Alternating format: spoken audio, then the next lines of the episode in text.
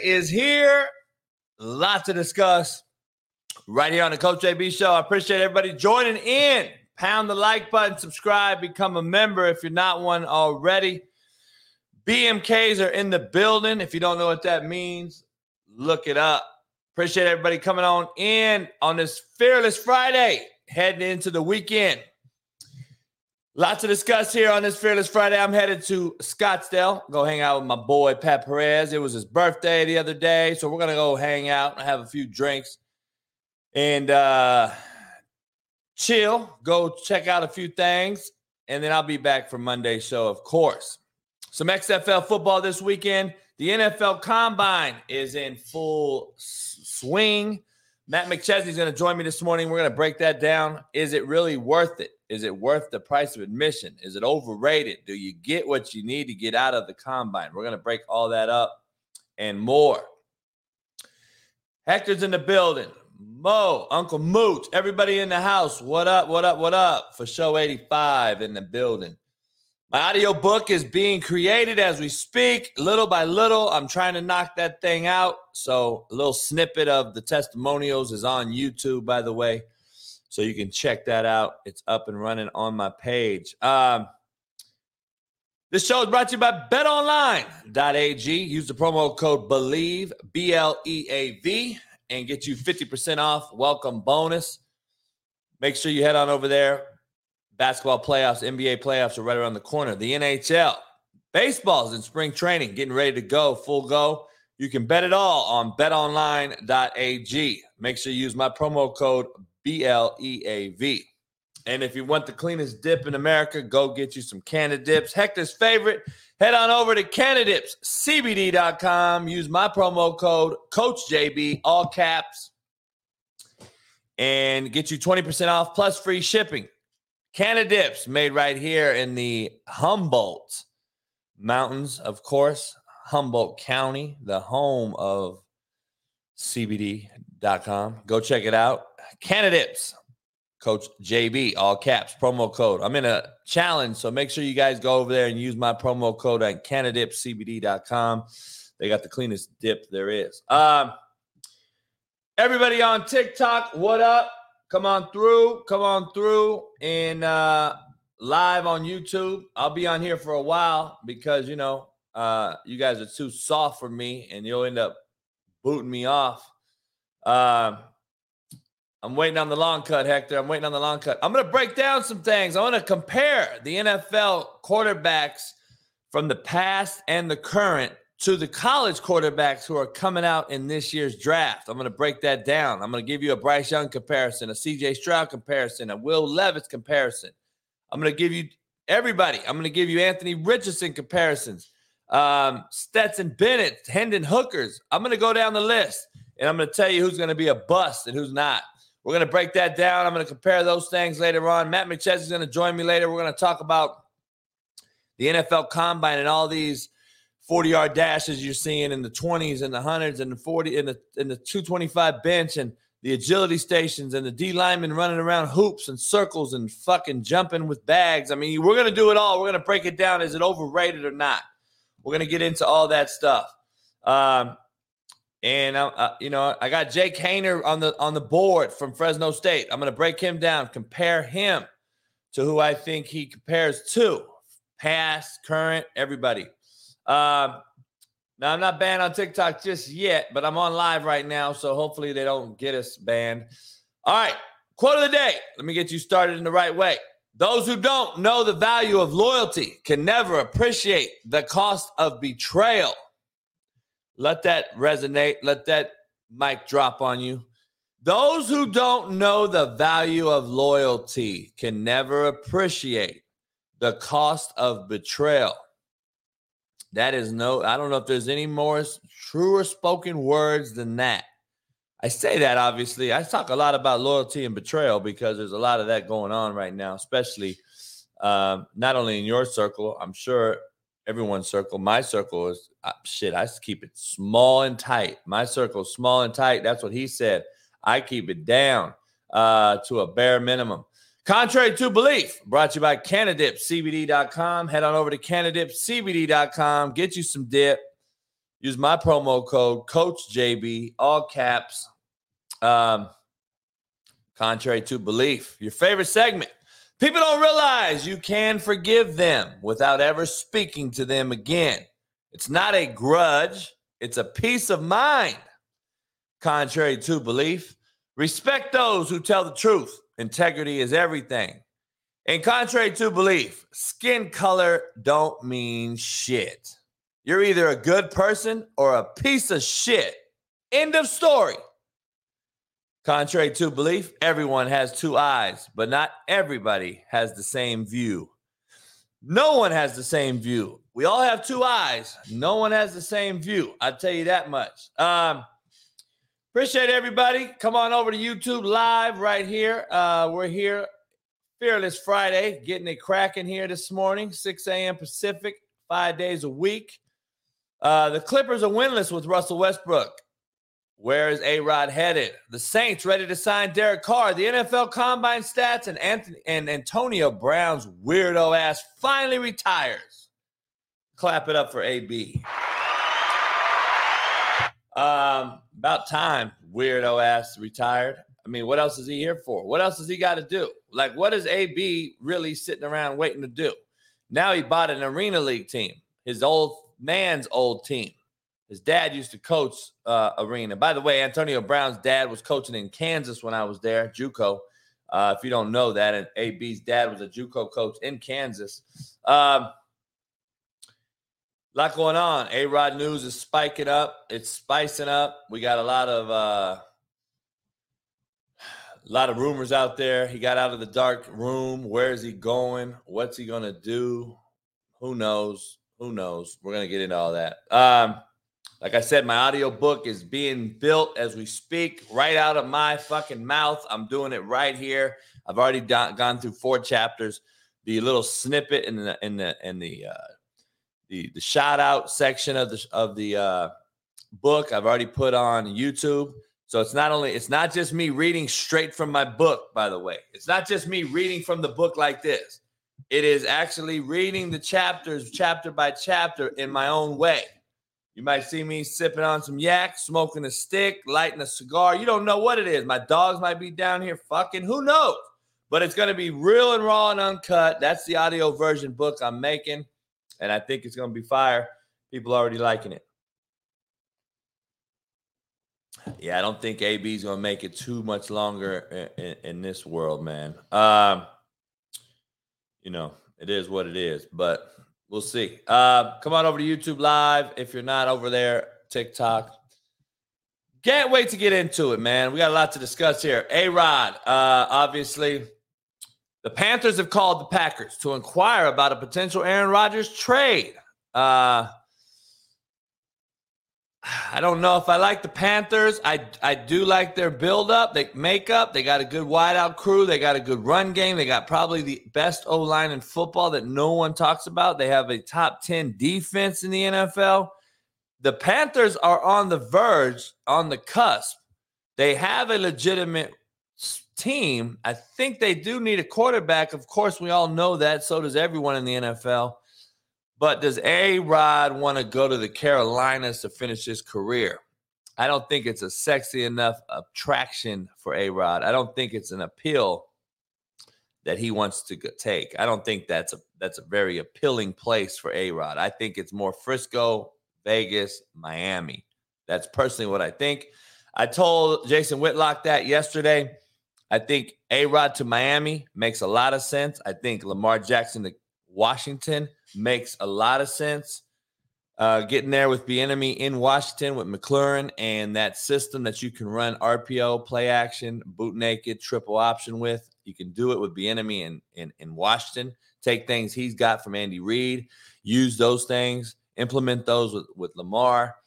Uh, give him one side field reads, ha- cut the field off in half if Lamar to Miami, th- you think that makes sense because they have wideouts all over the place. You gotta, you don't know football. Lamar Jackson's not going to drop back and read coverage and have four wide receivers to look at and understand that This read got taken away. Now, who's my number two? And now number two's dead. Who's my number three? That's not Lamar Jackson. That's A Rod. So A Rod makes more sense in Miami. Lamar Jackson makes more sense with an RPO play action, one side of the field read. I got McLaurin. Let's work his ass all day long. You're not going to be able to double team McLaurin. You know why? Because you got to load the box to stop the run game, to stop Lamar Jackson and the RPO business. You're not going to be able to double team McLaurin. I don't want to hear all that shit. You can't double team Tyreek Hill and Waddle. No shit. You don't need to because Lamar can't get him the ball anyway. so I'm just telling you.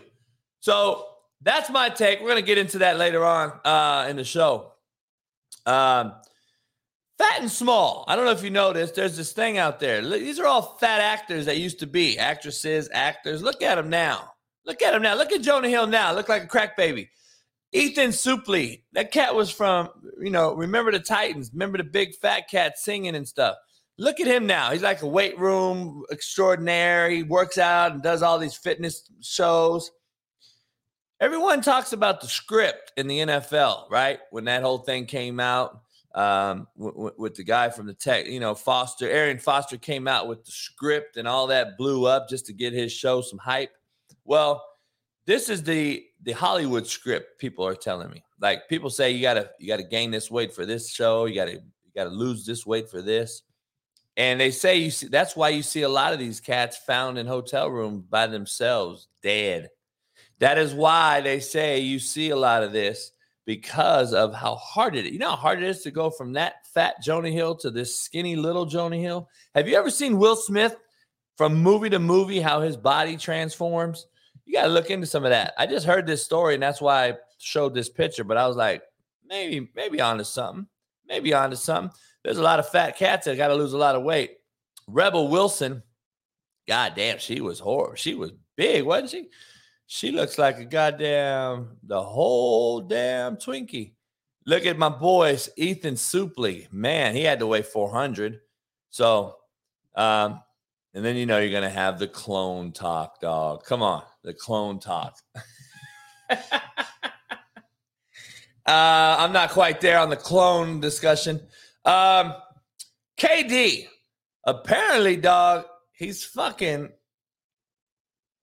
Ben Simmons. I, I mean, Brittney Griner. apparently, KD's fucking Ben Simmons. I mean, K, uh, Brittney Griner. That's a rumor according to this picture, um, all right, listen, I'm not gonna drop fake news. They both are in Phoenix. They both play.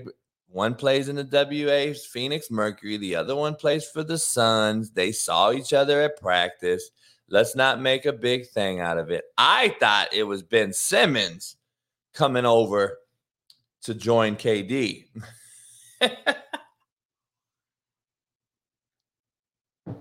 That's what I thought. I thought it was Ben Simmons, but I can't. Apparently, that's uh, Brittney Griner.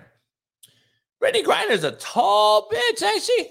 He or them or him or him, whatever. What is what? What the fuck is he? Uh, what is he? Is he a made up human too? Is Brittney the made up human that we're talking about all the time on this show? I don't know. I don't know if he's a made up human or not. If you don't know what a made up human is, come on over to the Coach JB show every day. You'll find out what a made up human is. I think Brittney Griner could be a made up human. I don't know. But that's a tall motherfucker. She, I mean, him, they, them, him, they. What the fuck is they? What are they? I don't know. Um, my Ebonics came out. What is they? That is actually a real term that you use inside the hood. If you don't know that, then you've never been there. And, and then the, and then the common folk, oh JB, you don't know how to speak. Uh, shut the fuck up. I do know how to speak, bitch. I got four degrees. All right, so I don't know what's going on in America right now, but apparently we're jacking each other off at an all time rate. Um, and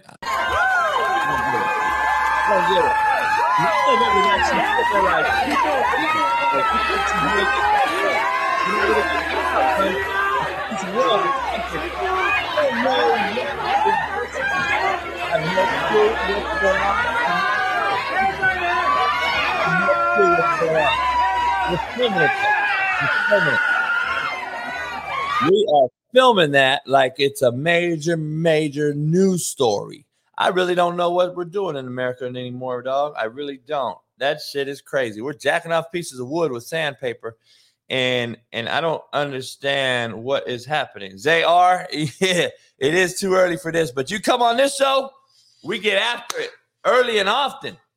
Um, is LeBron really hurt? I'm confused. B Mark, where you at? Because I heard.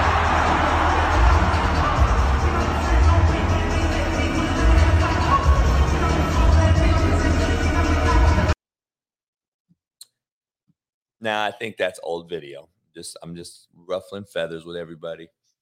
Um, I'm pretty sure that's an old video. If LeBron's moving around like that and not playing, then he is the definition of a BMK. We already know that. So we already know that.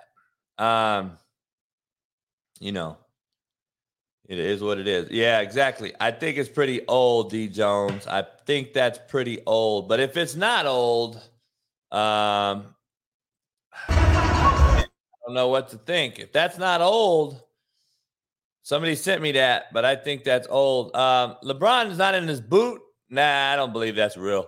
I'm pretty sure that's old. Um, somebody sent me that though, like it was new, and I'm like, man, that ain't new. LeBron ain't that dumb to be out there partying if he really is injured. But you never know nowadays. And and all you fans, all you fans would accept it. You would all take his apology. Le- I could see LeBron tomorrow coming up to the podium. You know what, man? You know, I'm I I, I can't move basketball wise, but I can move, you know, on at the club. So don't take it, but I do apologize for coming out there and and looking like I'm okay. Uh, please accept my apology. All you fanboys would suck his dick tomorrow. You'd be there tomorrow at the Laker game at Staples Center to watch him sit in a boot on the sideline. That's why we're fucked up. That's why. Kyrie drops 40. The Mavs finally win, and the Clippers lose their fourth straight. And they've lost their fourth straight since acquiring Russell Westbrook. Russell Westbrook has been acquired. They've lost four straight. Listen to this. I want you to take a look at this. This is this is an embarrassment in my opinion. This is a very big fat slap in the face and if you haven't seen this clip from last night, man, take a look at this. Well, you can see here how the Warriors are going to guard him. Draymond Green can see here. no shit, you can see here how they're gonna guard him. Do you believe that shit? Look at this video, dog. Look at it. Just have a look. Look. Do you look at this? Two guys have their back to him. Actually, three guys. Klay Thompson, who's that? Kuminga, and DaVincio or whatever his name is. They have their back to him. And Draymond don't care. He's 20 feet away. Let's keep looking. Look, they're all they're actually not giving a shit about him. Like, dog, that shit is a big slap in the face, Russell Westbrook. You gotta, I, I, I hate to say this, but I love Russell Westbrook, dog. I think he's a phenomenal talent. Like I said, I coach his old his uh, younger brother. Um, listen, here's the thing. That video right there has got to be ultimate disrespect. It has to be ultimate disrespect because I can't show too much video on that audio, Sparta, because they'll copyright me, dog. So I, the ultimate disrespect for Russell Westbrook to have that sag off defense, and for Russell Westbrook, why didn't he just drive the lane?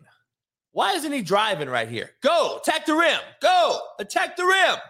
What are we doing? Do you imagine that being Kobe or Jordan or anyone back in the day or anyone that had like I, it, I guess they would shoot the three so you wouldn't be playing that defense. But just imagine running down the court and standing there, not taking a shot and not driving it. Like, ah.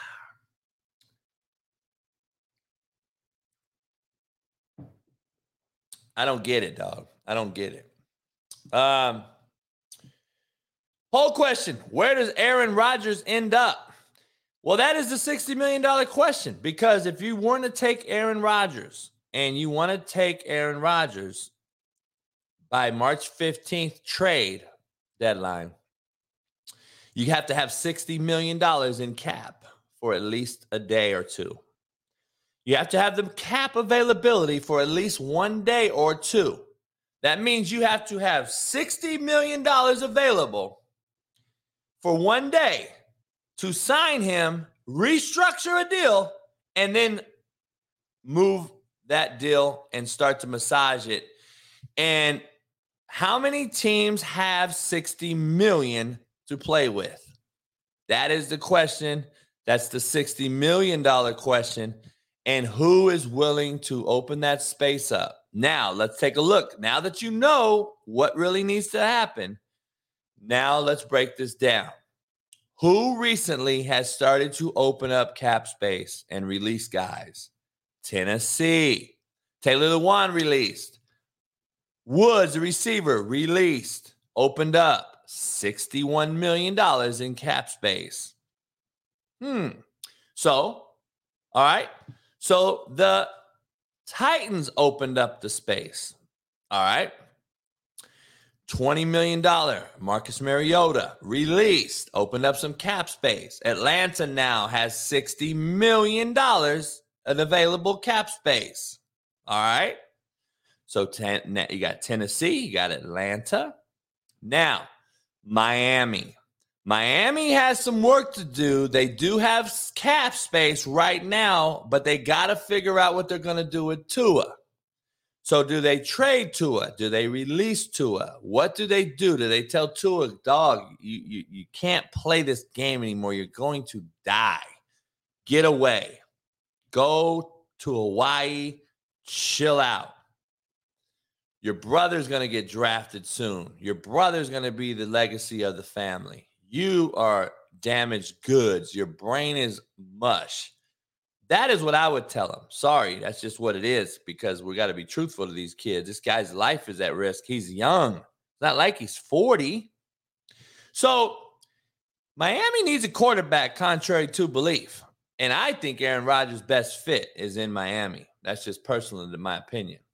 So we're gonna we're gonna dive into that deeper later.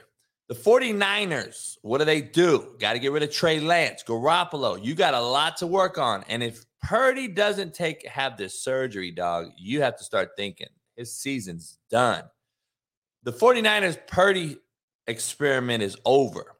Because if the Niners can't figure out how to get this guy a surgery, then the surgery is doesn't gonna it isn't gonna matter. Purdy's not going to be able to play next year.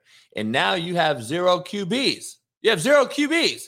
So now you just wasted all that draft capital, all those draft picks on Trey Lance. And he ain't even never going to play for you. You're probably going to have to get rid of him and you're going to have to make a push at getting Aaron Rodgers. What can the Niners do to get Aaron Rodgers? We're going to break that down. Because listen, everyone talks about they're not going to trade him to an NFC team. I, I beg to differ. Here's why. I beg to differ. Here's why. Here's why I diff. I, I beg to differ. All right. If A Rod and the Packers mutually agree, we don't want anything to do with each other anymore. This is it. We had this discussion. A Rod come out the black box. He said, Listen, I just smoked a big ass joint. I'm high as shit. I'm on ayahuasca. I'm fucking smoking flowers and doing all the weird shit I do up in trees. If I said I didn't want to be back in Green Bay, you said we would make a deal and we would negotiate this. Well, here we are. This has come to full circle. I don't want to be here anymore. I don't want to play in the frozen tundra of Green Bay. I love it here. It's my home forever and all that, but I want to play in the West Coast and end my career at home. What will you do for me to get me to be a 49er? I think if it's mutual, I think it can happen. That's my personal opinion. I think if it's a mutual deal, he can play for anybody. I think he can play for anyone in the the NFL if it's mutual between the Green Bay Packers and Aaron Rodgers. That's what I personally believe. You may not believe it. I think so. I just think that he wants to be home. I just I, I see everything leading towards him playing playing at home. I, I just have a gut feeling that he wants to play at home. I don't see him going anywhere else. Like Miami would be the best, closest fit to me. It's LA weather or it's California, similar weather. Uh, South Beach with him, weirdo fuck. I don't know. Is it too much for him? I don't believe all the shit you guys believe. I hear all these people all the time talk about A Rod is quiet. He's reserved. He only goes on Pat McAfee. See, I don't agree to that. He don't go only on Pat McAfee, by the way, if you go look into it. He doesn't do mainstream media, but he does a million other shows and podcasts. And if you're that quiet and reserved, you're not going on Rogan. You're not going on this show he did on Tuesday after he got out of the black box to tell everyone how his experience was. So I don't believe that. I don't believe that he's as reserved as everyone thinks. I think he wants you to know about what he does because that's his fucking weirdness. That's just what it is. I stop caring about what he does. I I just want to see what he does on the football field, just like I do, just like I cared about when Kobe Bryant was on the basketball court. I don't care about your personal life. I don't care what you do off the court. I don't care what you do off the field. As long as you're not out there, you know, domestic violating any women, hitting women, uh, abusing women. You're not a pedo. As long as you're not that guy, I don't care what you do. Just throw the football. Let me see you play. I want to see greatness. Aaron Rodgers is a top five ball spinner of all time. I want to see him throw the ball. I don't care what he does off the field. I don't care about a black box and all this shit that you guys care about. Like it's unbelievable that the black box is trending when Aaron Rodgers came out, the black hole or whatever the fuck it is. It, it blows my mind. Get out of that shit. I don't care about all that. Let's see him throw the rock. That's all I care about. So where does he end up? That's the question. That's the $60 million question.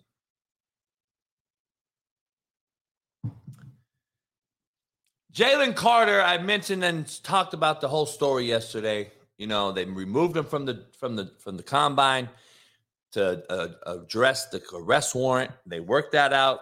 I'm sure they paid a bond. He was back at the combine yesterday. Listen, I'm getting DM'd by people saying, Coach, you're wrong. You got the facts wrong on the Jalen Carter thing. You know, he didn't kill no one. He was just in a speed race, drag race, street race that killed someone.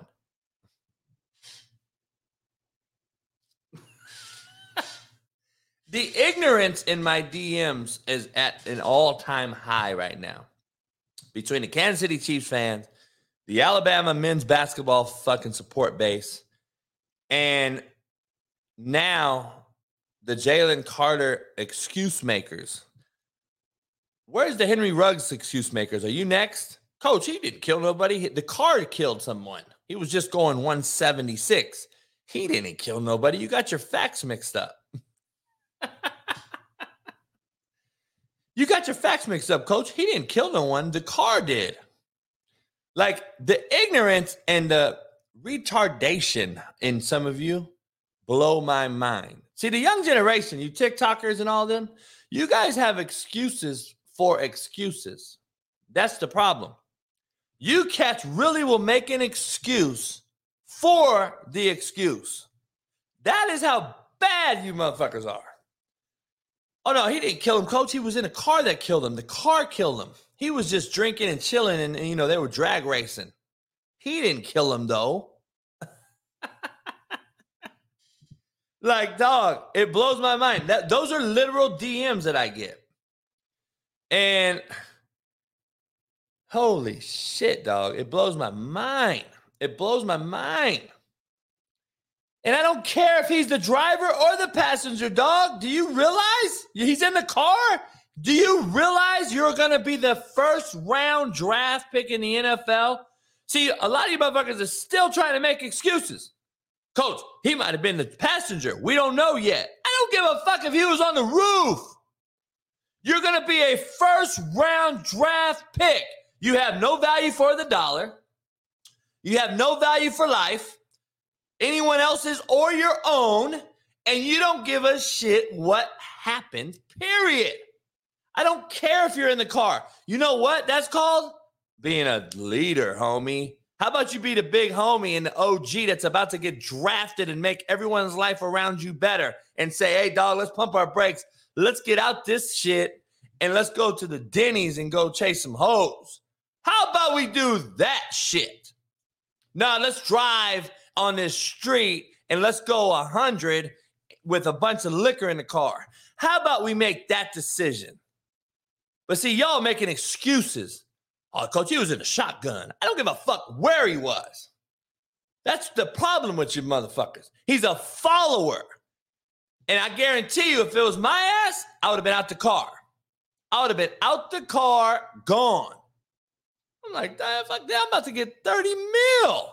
I'm about to go make 30 million in two weeks. like, how hard is that? How hard is that decision? Let me go make 30 mil or die or kill someone. Huh, let me sit here and think about that. I don't know. I might have to uh I might have to let me just let me take a shot. Let me take a chance and sit in this 700 horsepower Jeep. Let me sit in this new NIL deal. By the way, it was an NIL booster money car. Let me sit in this 700 horsepower Jeep. Say, fuck it. Let's let's chill. Let's just go. Let's check it. Punch it, homie. Let's roll. Fuck it. Woo! You motherfuckers on TikTok make excuses for that shit. I wouldn't pay Daniel Jones over 20 million. That's my personal opinion. I like Daniel Jones. I told you he'd have a great season. He did. He got to the playoffs, won a game. Brian Daboll has resurrected Daniel Jones. I don't believe I'd pay Daniel Jones over 20 million. I would not pay Saquon Barkley over 10 million.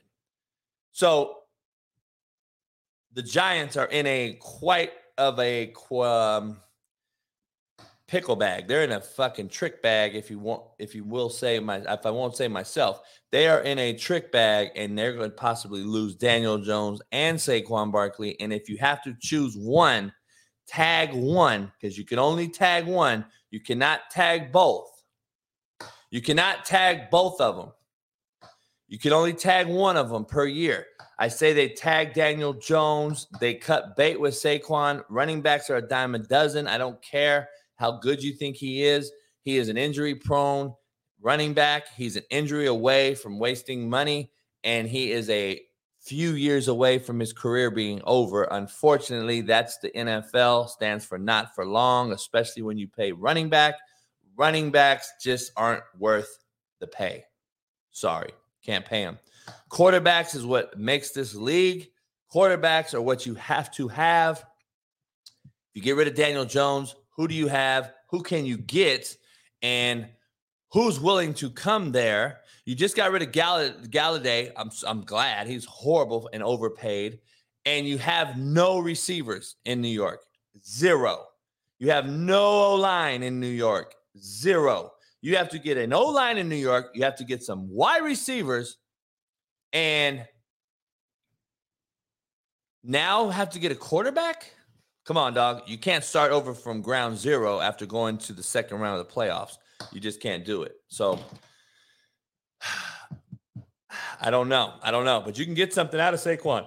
You can get something for Saquon if you can't get him signed, or you got you got to cut bait and, and, and open that cap space up. You gotta you gotta let it up. You gotta let it up. Um, this draft has some excellent wide receiver talent, Mr. Brown. They may. Do you know where the Giants sit in the draft? Let's look. I got it right here, dog. You asked, you shall receive. Where are the Giants at? Please tell me, where are the Giants in the draft? Number 25. Number 25. Do you think good receivers are going to be at number 25? By the time the Giants come around, do you think a rookie wide receiver that's good is going to be sitting at 25 for the Giants to take? Shadow Combat, what do you think? I don't think so. And with all the trades and manipulations that happened in the first 10 picks in the draft, I believe the Giants either have to move up in a trade or have to make some type of big time move in the trade with their current roster. So, you know, I don't know. That's just what I. What, that's just what I said. Uh, that's what I think. Um, TikTok, come on over to YouTube Live, dog. I'm here because I'm about to start cussing and I don't want to get banned. So come on over. Appreciate you guys. Peace. Um.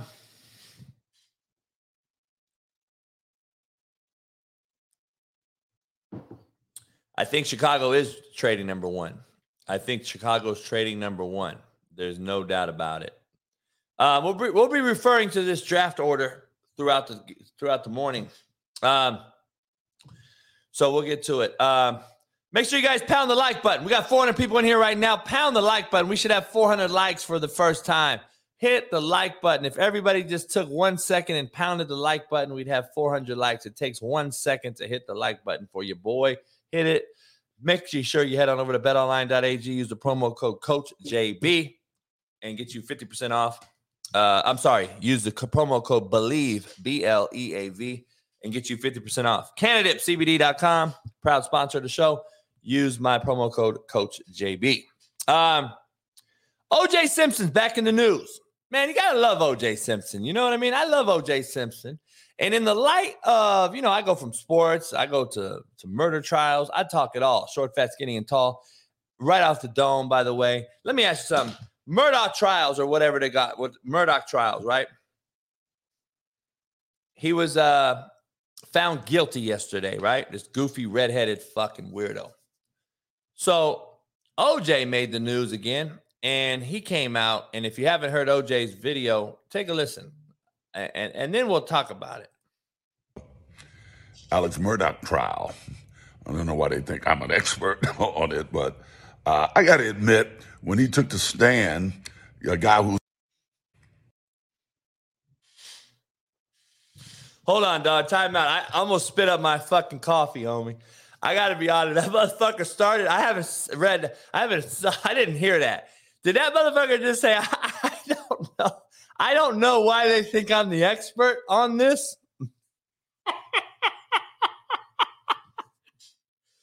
Oh, dog, I love this motherfucker. I love OJ Simpson. I'm sorry. I don't give a fuck what heat I take. I absolutely love this motherfucker. Have, let's take a listen. The world is me, yours truly. Well, a whole lot of people asking me what I think about this uh, Alex Murdaugh trial. I don't know why they think I'm an expert on it, but uh, I got to admit, when he took the stand, a guy who's an habitual liar, I did watch um, um, when the trial first started. Uh, I watched him take the stand, and I uh, thought it was probably a mistake because the guy is an admitted liar, and it's hard for me to think he can be on the stand five, six, seven, eight days uh, without lying. Question is, what did he lie about? Uh, but lying and stealing money is a little different than murder. Uh, I realized in watching them testify what he was doing, he was just trying to relate to one or two of those jurors that he was a good old boy. He was one of them. Uh, and I'm not sure he didn't succeed in doing that. Uh, I am not qualified to, to really say if the guy did it or he didn't do it. What? Ah, oh, you gotta love this motherfucker. He dropped he is just dropping his nuts and saying, fuck the world.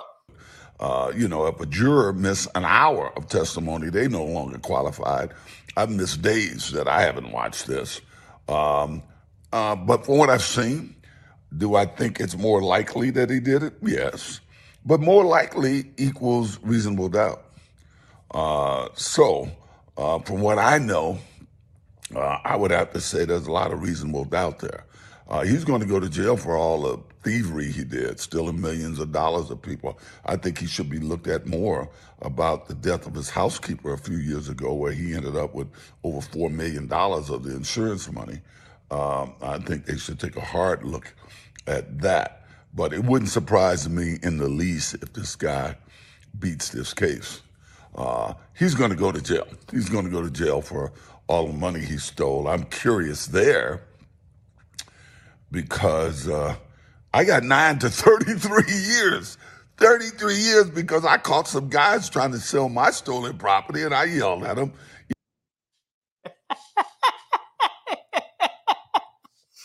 oh, this motherfucker. Even they didn't think I should go to jail, and the judge gave me, this Jackie Glass gave me nine to 33 years. So I'm trying to see what this guy is going to get. I was uh, up there with guys who had robbed casinos and robbed banks uh, two or three times, and they were they had half the time or a third of the time that I got. So I'm always curious to see what kind of time these guys get for stealing millions of dollars. When I caught guys stealing my stolen property, the state of California, after I was convicted, ruled it was my property and they gave it to me. So I have it now. So how do you go to jail for catching guys who are trying to sell your stolen property? Well, nevertheless, this motherfucker, homie, I gotta stop. This motherfucker, this motherfucker is defending himself on a video about the Murdaugh trial. He's still talking about what he did and why he went to jail, homie. Dog, that video is unfucking believable. I think that's the best video in America right now. He needs to just keep blasting that video out. Holy shit. That one and my Starbucks commercial or video, I think he needs to put both of those videos and let them go viral. Fuck it. My Starbucks video with the dog in the fucking drive through window and this motherfucker. Holy shit.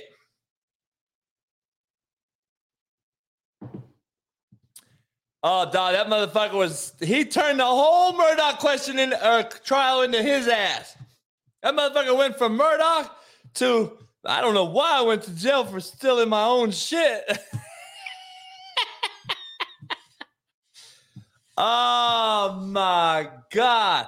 Dog, I love OJ. I love OJ. I don't give a fuck about all that. That motherfucker was innocent in my eyes. That motherfucker's walked. Shit. Hey, dog. Y'all believe in the fucking judicial system so much. So why now? Why is it wrong when he got off? I'm just I'm just asking because I saw some funny shit yesterday where a cat, where a motherfucker was, where a motherfucker's mad that the NFL player who beat his girl in front of his baby got six months. Got six months I got a homeboy, no shit, that damn near killed a motherfucker with his fist for beating his own sister. So my homeboy's sister got beat up by her boyfriend. My homeboy went to the house and waited on this dude, and he got out the house, and this cat jumped out of the bushes on his ass, old school, no pistol, nothing. Beat the death. This guy was almost in a coma. My homeboy got six years. Six years. Now, I hope he can get out sooner, but I'm just telling you, he got six years for beating a dude who beat his own sister almost to death, by the way. And he was walking the streets, by the way.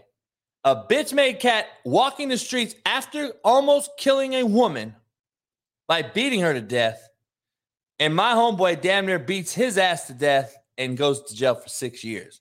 Oh boy is still not in jail at all for beating the girl. The dude that he almost killed is yet to go to jail for beating the girl, the girl originally. The original charge he never went to jail for. But my boy almost beats his ass in defending his sister and goes to jail for six years. Now, this motherfucker beats his girl, throws her into a TV, and on tape in front of their baby and gets six months. Six months. The girl did take it to the police, dog. What do you mean? you act like the girl just sat there and got beat and never said nothing. How do you think the brother found out? She filed a charge. She filed a police report, dog. She went in there with a broken jaw, broken clavicle, broken femur. She, dog, this motherfucker beat, almost killed her. They did nothing because they haven't, they, oh, we have no proof. Dog. So the judicial system is so fucked up. I'm just to be honest. Let's break this down real quick before we move on.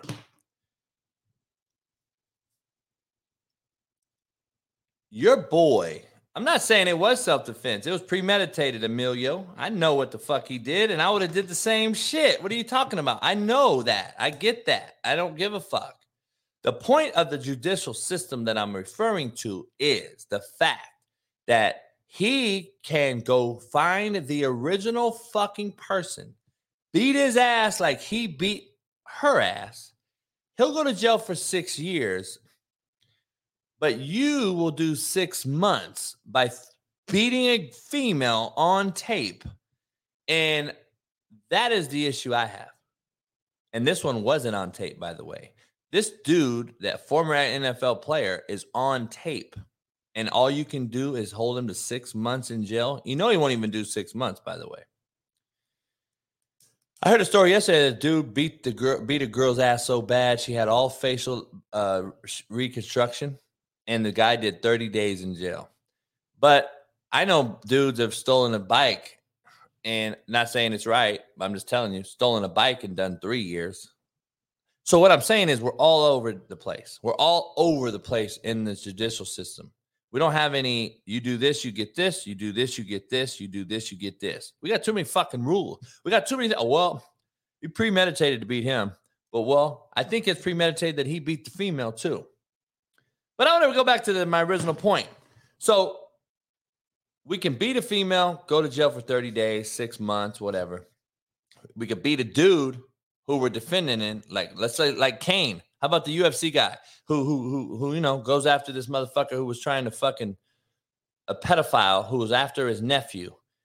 That motherfucker won't do time, but Cain is barely getting out of jail. He's he's he's probably going to go to jail. Like the judicial system's fucked up. So you can't go in and claim a charge. This girl filed a police report.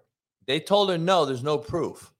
So let me ask you something then. So when the girl lies about the boy that supposedly raped her, why can you get him then?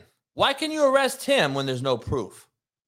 And put him through the ringer, make him lose a scholarship, make him go to jail, make him job fire him. How can you prove that with no proof? But when a woman gets beat by a dude and files a police report, you tell her no, there's no proof. But there's proof that he raped me? I'm confused. You know how many players of mine have been falsely accused of that charge and have lost meaning, uh, has lost their lives over it, lost scholarships, lost jobs, lost credibility, character assassinated. There's no proof. And they all beat it. They all beat it, dog. They all come to find out the girl's lying and full of shit. How is that okay but if a girl comes in there with broken jaw, face, lacerations, broken arm, oh, there's no proof. Dog, we pick and choose what we want to fucking file for and what we charge for. It that is my point. Why can't we be consistent in this shit? You do this, you do you get this. You do this, you get this. You do this, you get this. We that we ain't that way. You can't sit here and tell me, and don't talk about innocent until proven guilty, motherfucker. You are guilty until proven innocent. You cannot, you cannot tell me otherwise. At least where I'm from, at least where I'm from, you're fucking guilty until you're proven innocent. That's just real shit. Only 33 likes, coach. What gives, Shorty Shay? I don't know, dog. Cats can't hit the like button, homie. Hit the like button. 500 people in here. Hit the like button, subscribe, become a member, and do me a favor. Even if you're at the shower at home or something, just put the show on and let it play because I need longer watch time. That's what's hurting the show's growth. So I need the longer watch hours. Watch the show for longer, if you will. If you're such a good mammal out there, make sure you just put it on and watch it and let it run if you're doing something working. Uh, if you've already watched the show live, don't you know play it back later on. You don't have to rewatch it. I'm not saying that. We all got shit to do, but uh, I need longer watch time. Pound the like button on three. Pound the like button on me. One, two, three. Fucking pound the like button, man. Not that hard. All right. You get enamored with all my fucking truth telling and you get all fucking sitting there like, damn, Coach JB dropping bombs. You can't even hit the fucking like button, homie. All right. Uh, can the Lakers make the playoffs? Um, I don't know. I don't know, dog. We're gonna get into it. We're gonna get into it. Um,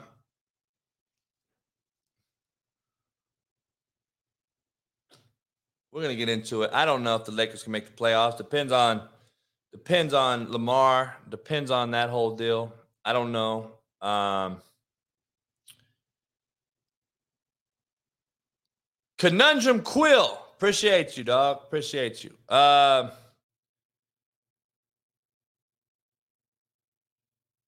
Matt King, I don't know what the fuck that means. Oh, here's Jamel. Jamel Ridley, what up, dog? I ain't seen you in a while. Jamel used to be a member. Your ass is hit and miss now. You don't want to be a member. That's all good. I'm just fuck with you. Let me ask you something, Jamel.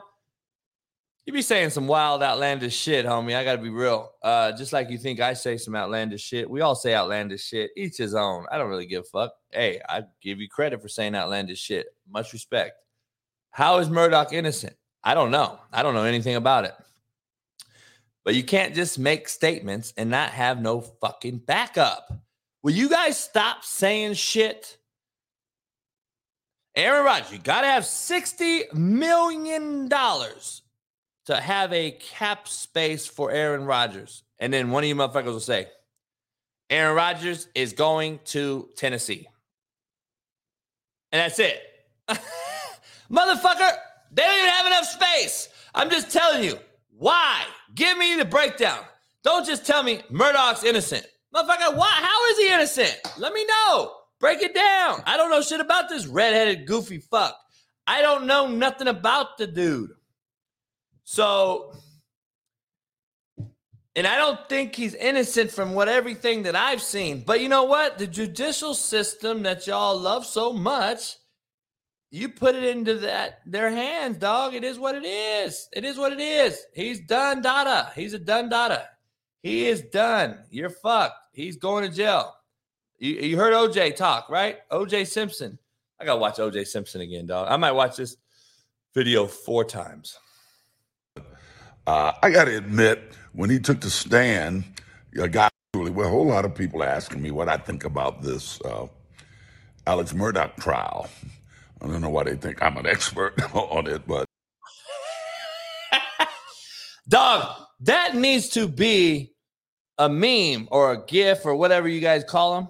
You got to cut that up, dog, and start spreading the, the news. I got to get that out as my as my meme or whatever, or whatever that shit. What is that shit called? A GIF or whatever. That shit right there, I'm gonna put on everything. I'm gonna put on my fucking voicemail. I think. Oh man, that shit is fucking comedy. That motherfucker said, and then he twisted the whole thing, Lucy. That motherfucker twisted his whole story about why he went to jail and how he got fucked. oh, dog, I gotta, I'm gonna watch that video for a long time. I think that video is one of the funniest shits I've seen in quite some time. In quite some time. Now, this is the this is the life we live in now. It wouldn't be funny. It wouldn't be funny if this motherfucker walked. If the redhead Opie walked, I guarantee you that video would be taking so much more heat. So much more heat. If that motherfucker walked yesterday, that video right there would be taking heat like a motherfucker, man. Let's just be honest. You already know. You know it would be. Um, gotta get into some shit, man. I'm gonna get into some quarterback stuff here. Um, Matt McChesney's gonna join me. We're gonna talk about the. We're gonna talk about the combine. The NFL combine has started. But in NFL news, I want to get into the Panthers reportedly uh, offering the Packers uh, some some assets for trading for Aaron Rodgers. So the Panthers are in the mix of trying to get Aaron Rodgers. Um, NFL news, uh, people around the league that I've spoke to that are buddies of mine, because I one of my good friends is the running back coach um, in the NFL for a prominent team for a very very good running back. He believes that Ezekiel Elliott is a prime cut candidate before the new league year starts, which is March March 15th, by the way. I think Ezekiel Elliott is going to get cut. They owe him a big amount of money. I think 17 mil. I think they owe him 17 mil. Um, I think they owe him 17 mil. So, in saying that, oh, by the way, Emilio Rodriguez or Tony Mar- uh, Martinez. I was on uh, Whitlock yesterday. He brought me on on a Thursday to talk some shit. And I just go watch that. I'm to put it on my show when I get the clip. I got the last word in, dog, as he tried to hang up, and you hear it Burrowhead. Burrowhead. It got through. I love it. It worked out perfectly because I was to hang up and I was like, you know what? I'm to be the bigger man. I ain't to hang up. I'm to be the bigger man. Um, I don't need clickbait. Whitlock needs clickbait. Hey, let him have clickbait. I'm gonna get that Burrowhead in as it ended. It went off into a perfect fucking harmony. It was like harmony. It was like music to my ears. I didn't know it got in there, and I got to hear it back, and it got in there. It said Burrowhead. I know that motherfucker's hot. Um, No, I can't hang up, dog. I'm not a bitch made cat. I can't hang up. Now, if it's the last time I go on there one day, I might just do it out of spite just to say, fuck it, hang up. Bam. But I wouldn't do that. I think, you know, I think it's a little bitch made. I wouldn't do it. That's just me. And I'm on his show. So at the end of the day, I don't care. You know, I'm on his show. It is what it is. Hell yeah. You know he's using me for clickbait. Come on now. Um, hey, Gotta pay me though, dog. Gotta pay me to hang up on me though. Gotta pay me. Don't get it twisted. All right. All pro D tackle Chris Jones is trying to be the second highest paid D tackle in the entire fucking NFL. Do you agree to that or not? What do you agree? Do you think that's right or not? I think so. I think he'll be right there behind Aaron Donald. I think he had a, obviously Aaron Donald got hurt. I think Chris Jones was the best D tackle in football. I think the, Chris Jones is the best D tackle in football. Uh, I believe him, the kid up in Washington that they just tagged. Uh, what's his name? The cat for the what's the guy for the Commanders? I forgot his damn name. Um, he's a guy, in my opinion. Aaron Donald, if healthy, um, there's a few big time D tackles right now that are really, really athletic. I think the Jordan Davis kid could be really good if he continues to stay in shape for a huge body that can move like he can. He has a tremendous upside. Looks like fucking Gilbert Brown, but can move. Darren Payne, I do agree. I think Darren Payne has an opportunity to be really, really good. Daron Payne, whatever his name is. Um, there's some D tackles, but Chris Jones, in my opinion, should be the the the the one of the highest paid D tackles. That's just uh, my opinion. That's just my opinion. Uh, Chris Jones was a no show in the Super Bowl, but I also think that it was based on the scheme and what they were doing. I don't think they needed him to do anything. Um, I think they more wanted to have him. So, so you know football. I'm going to teach you real quick. All right.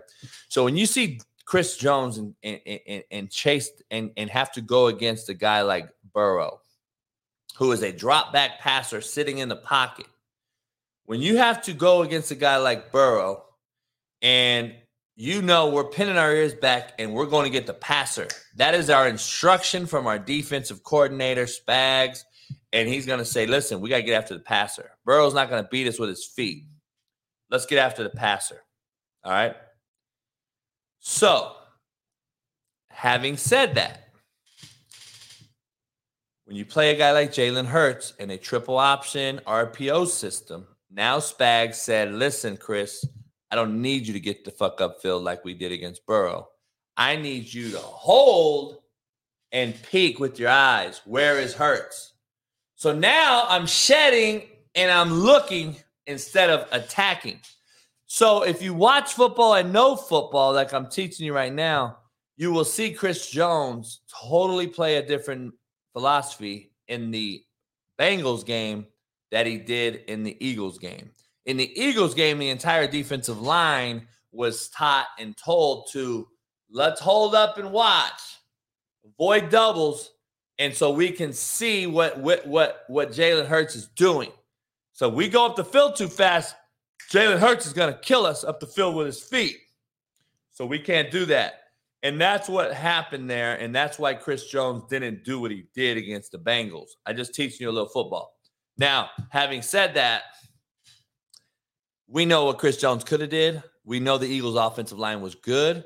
We also didn't want to get into a piss measuring contest in that regard because we know if we got up the field, I think Chris Jones is as good as anyone. I think he could have got up the field if he wanted to.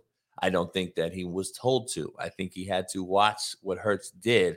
They played more of a passive aggressive style that game, and they still got beat um, by Jalen Hurts um, a few times in the run game. So I'm just telling you, you know, that's that the quarterback run in game in the NFL is still something kind of new to NFL D coordinators. Just throwing that out there.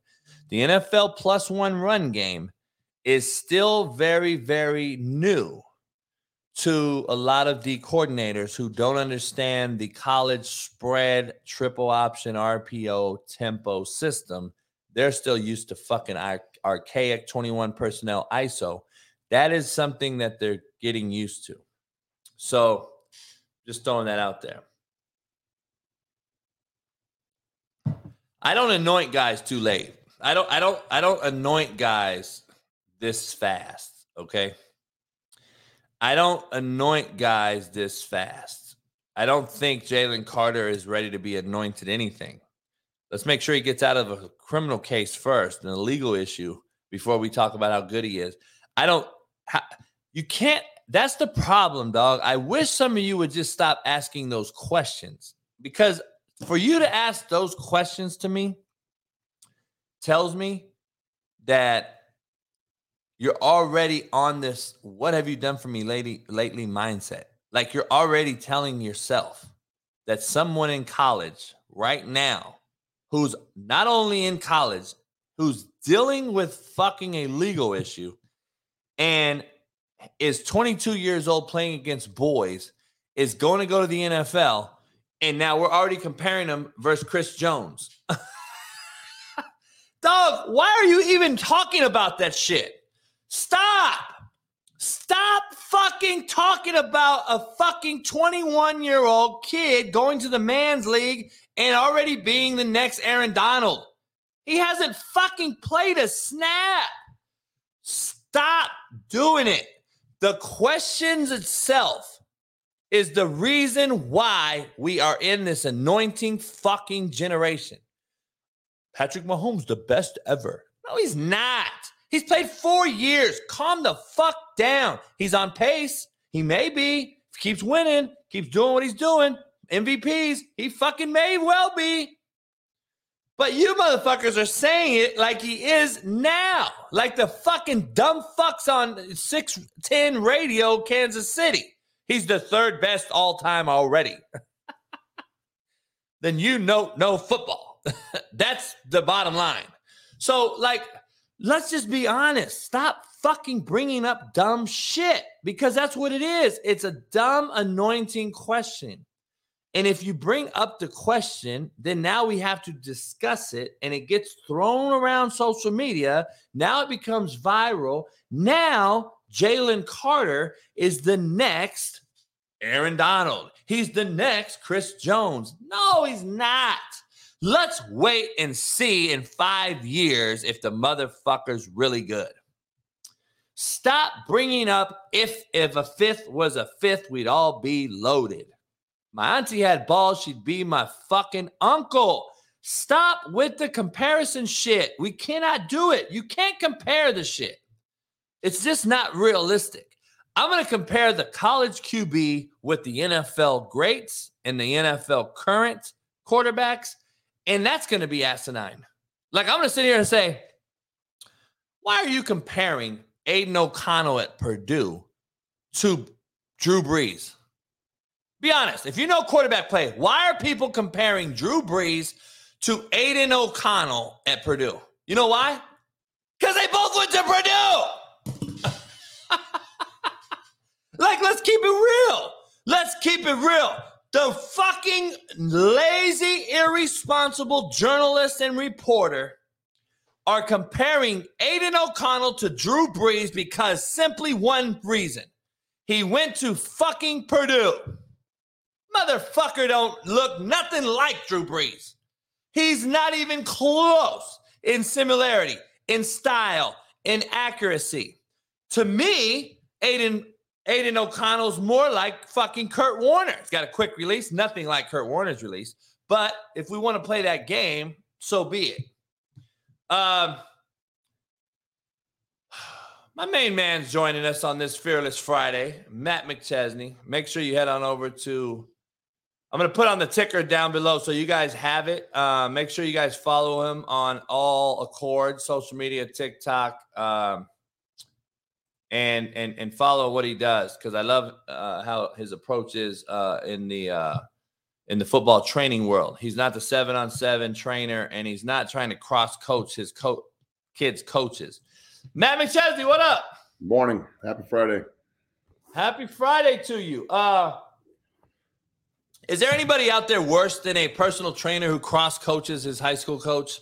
Meaning, let me explain what cross coaching is. Matt knows what it is, but to the, all the naysayers and the common folk out here, cross coach means that you're telling a kid to do something this way and then totally opposite of what his high school coach who actually coaches him in pads tells him. And now you have this kid who's very, very confused. Matt, I see all these fucking hating DMs and all these hating messages oh, Matt's telling this guy to do something different. No, he's not. Matt's actually teaching a kid fundamentals from film prospect from the film aspect to the field aspect on how to take a step, how to defeat a double, how to fight a double, how to create a double. All these different things is it doesn't matter what your coach is teaching you in the fundamental side. Now, I don't see Matt up there telling anyone, no, it ain't rain, it's river. I don't care what your high school coach calls it. He ain't doing that. So, all you fucking trainers out here, I just wanted to be clear on what cross coaching is. And I just don't, I can't stand a motherfucker who cross coaches another person when he's the seven on seven guy or the personal trainer guy and he's trying to really fuck the high school coach. Well, look, we've got a huge problem with this out in Denver. Like, there's a huge contingent of high school coaches out here that just despise me and what I do. And my response to them is very simple. If you don't like what I do, do your fucking job. The fact that the fact that the state of Colorado has to come see me at the rate that they have to to get recruited, to get developed, to learn football terminology, to learn how to double team step correctly, to learn how to play a key, to learn how to just pass rush to learn how to do anything really from quarterback perspective to kicker. The fact that they have to come to see me at, the rate they do is an indictment on the state of Colorado. It has nothing to do with me. So the look, I agree to a point that if you are telling your kids that you're working with that the high school coach is wrong, that's one thing. I try not to even involve the high school coaches, but it always comes back to they like for example there there is one coach now that's mad at one of his players because he got offered through my program twice and it didn't have anything to do with the high school coach and now his feelings are hurt and he's essentially male jealous. And that you know turns it on the kid because now the coach is dogging me out in front of the kid and the kid's wondering like well am i doing what am i what am i doing wrong i'm just getting extra work I think that the high school coaches that hate on the trainers. Man, I'm going to send you this money right here. Somebody just donated for uh, six zero. So I'm going to send you this on Venmo. Joe Accord, man, you're the best, dude. I, you're always hooking us up, man. Yeah, thanks, appreciate it. Um, uh, but but I, I look at it like this, bro. It's when I was coming up. Okay, I was in high school from '96 to 2000.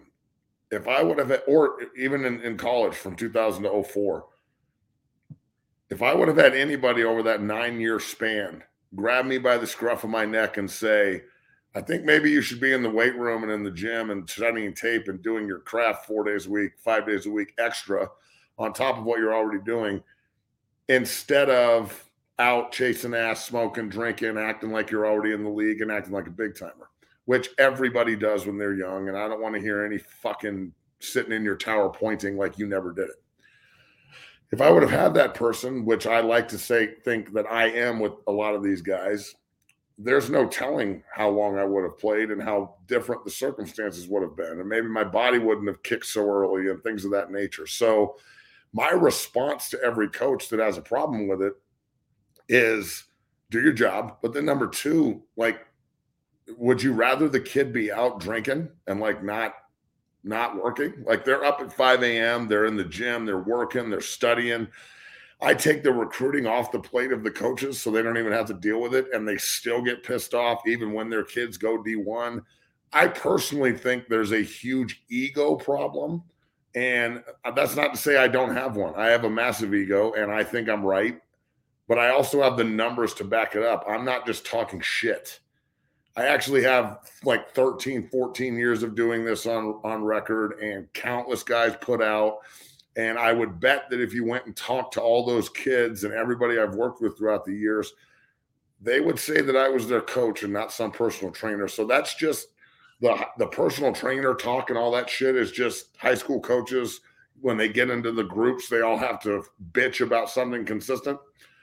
The thing that I always find hilarious is for all these people that have a problem with 6-0 and what we do, um, first of all, there is no such thing as bad advertising. So every time you say something dumb and and like bring down the business and try and tear me down, if anybody has any balls out there, they'll investigate it themselves. And if they don't, they take your word for it. I don't want them in the gym anyway.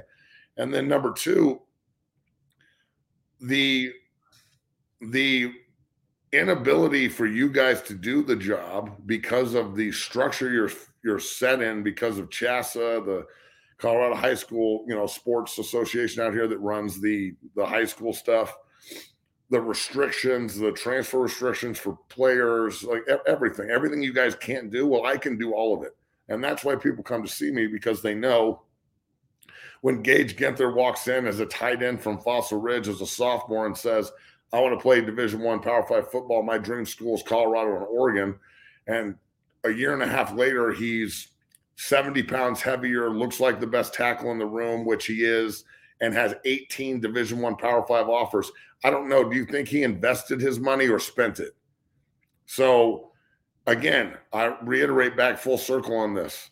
If you don't like the way things are going outside of your bubble as a coach, maybe you should look inside your bubble and see why people are leaving your, you know, facility and your program to go get help.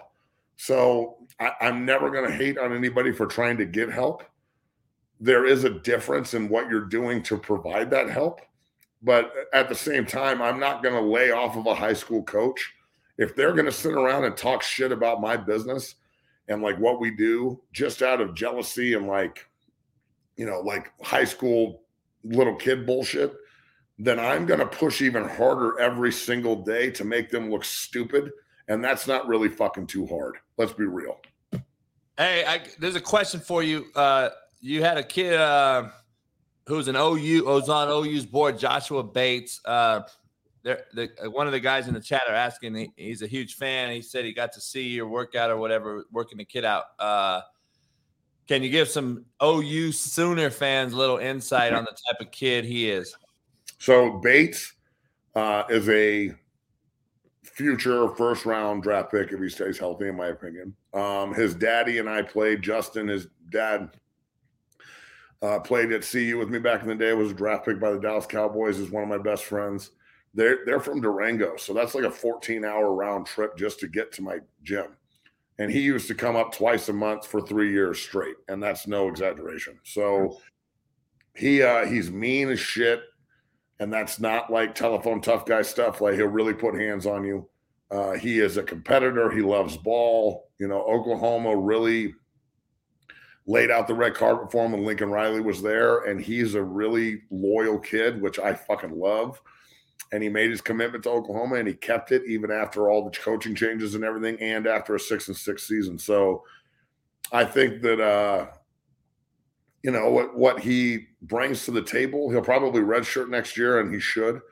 But what he brings to the table is the kind of toughness you're going to need in the SEC in order to be successful. So the other guys will rally around him uh, at the center position because number one, he knows what he's doing. Number two, he's relentlessly tough, and number three, he loves fucking ball. So Oklahoma and and Coach Bedenbaugh just offered Gage Ginther too, my big tackle from Fossil Ridge we were just talking about. So Bedenbaugh, yeah, yeah. Oklahoma knows where to come get these dudes, man. They're at six zero, so. Bedenbaugh's a good dude. he's, he's a badass coach, bro. He's one of the best. And like full circle, when I'm being complimented by college coaches who are world class and pro coaches and pro scouts, and they're like, wow, what you're doing is next level. You're helping these kids so much. It's really hard for me to take anything that some amateur high school coach is talking shit about seriously. When I'm being complimented by Bedenbaugh and Coach Dickey and Coach OB up at CU and Coach Frye at Ohio State and Coach Moore at Michigan's got three of my guys on the best offensive line in college football and – Coach Kap at Michigan State and the Coach Henson at USC, and the fucking list goes on and on and on and on and on. When these guys are, wow, we can't wait to come back to 6 0 and see your guys. Who else you got? When I'm just sending them players left and right, it is an almost impossibly impossible for me to take anything that an amateur says seriously. Now, just because you coach high school football doesn't mean you're an amateur. But if you act like a child and you let jealousy and emotion get involved, then you obviously are because that's not what professionals do.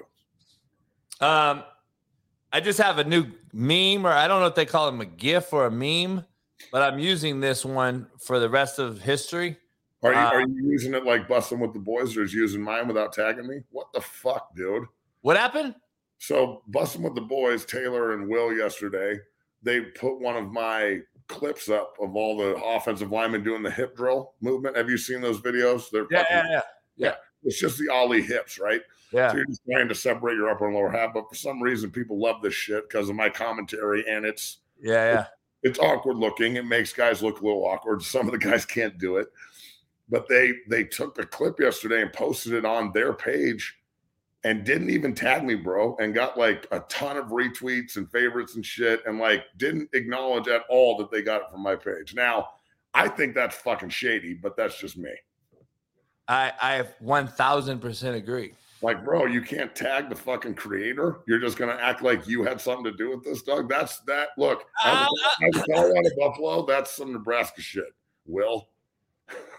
yeah, I agree. Um, I don't know. I'm gonna I'm gonna reserve comment right now because I have something going on. Uh, but if it doesn't happen, then fuck you. I'm gonna tell him soon. But I can't go too much in depth into it. You know what I'm talking about. Saying, um, I don't care what you take off someone else's page. Tag the creator. That's the whole point. Yeah, I don't. Yeah, I don't know. I don't know Lewan at all. Yeah, this uh, is the first time I've ever heard you. I know Will a little bit. Hey, this is the first time I've ever seen you do this. Uh, I don't know. right? Hey, money talks. Why don't you know? if it works out, then both of us are going to benefit, and I don't give a fuck about uh, your retweet. Sorry. I know. I'm just fucking with you. hey, uh, here's my new meme, though. I'm putting it on my new social media. Yours truly. Well, a whole lot of people asking me what I think about this. Uh, Alex Murdaugh trial. I don't know why they think I'm an expert on. Yeah, we do think you're an expert on it. you fucking Dude, I just showed that two minute video, and I swear to God, I'm gonna use that video in so many ways. Like this motherfucker turned, he turned around and was talking about from he went from Murdaugh trial to why he went to jail for stealing his own shit and how he got fucked. Oh, dude, I thought it was the funniest video I've ever seen. I, I don't. I just OJ, bro, like, stop talking. This is one guy who shouldn't have a social media account. Coach McFadden dropping ten bucks for you. Uh, appreciate everybody, man. Everybody dropping money. Appreciate all you guys dropping money today. I'm taking all this money. I'm going to Vegas. Fuck you. What's with all the money? I didn't know they could donate money. Hell yeah, Matt. They could donate money. I owe you 100 bucks anyway from our bet I lost to the Denver Nuggets. I still haven't paid you. Fuck me. Oh, I Fuck need that money Sarah was right. Pay, Sarah pay was right. money. Uh, hold on. Let me get. Let me drop some. Uh, let me ask you guys something. Professional opinion, okay? I think there's a difference between professional opinion and a regular opinion. I want to give you my professional opinion. I want to. I want to get your professional opinion. I'm gonna give you mine. The NFL Combine's in full swing, and a handful of scouts at the combine have already said Anthony Richardson has been the best QB interview this year. All right, quote unquote. Georgia edge rusher Nolan Smith ran a 4.39 yesterday. The Colts GM Chris Ballard isn't sold that the Colts need to trade up to get their quarterback. Teams showing interest in trading the number one pick, like the Texans, Falcons, Colts, and Panthers. How much stock, in your professional opinion, do these GMs, coaches, and people in the in the upper brass of management really get out of this combine?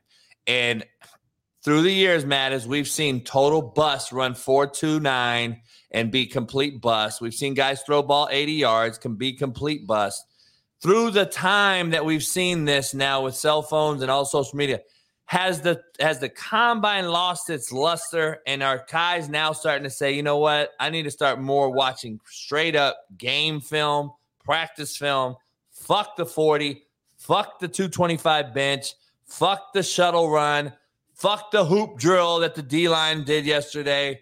Like, is it more now? I need to know if this motherfucker has what it takes to play. Well, I, I think it should be. I think the combine's a joke. I didn't go to the combine, and I was pretty pissed off about it when I didn't get invited. But it, it doesn't sway my opinion on this. It just, I just, I don't see the point in underwear Olympics to determine who gets drafted higher. Like it's got to come down to game tape, and I don't feel like it does. Otherwise, Anthony Richardson wouldn't be a top four round draft pick. I know he has, I know he has potential, but I mean, come on, bro. Did you really interview him? Did you really bust his balls on the whiteboard and ask him to break down concepts and route trees and coverages and fronts and fucking blitzes? Absolutely fucking not. No way. So, yeah, the interview was good if it's catered to suit you. I have no doubt that the kid can throw well. I mean, I know he's a stud. He's got great athletic ability. That's not what the quarterback position is in the NFL if that's what the quarterback position was in the NFL, that Cam Newton would be the best quarterback in the history of the NFL.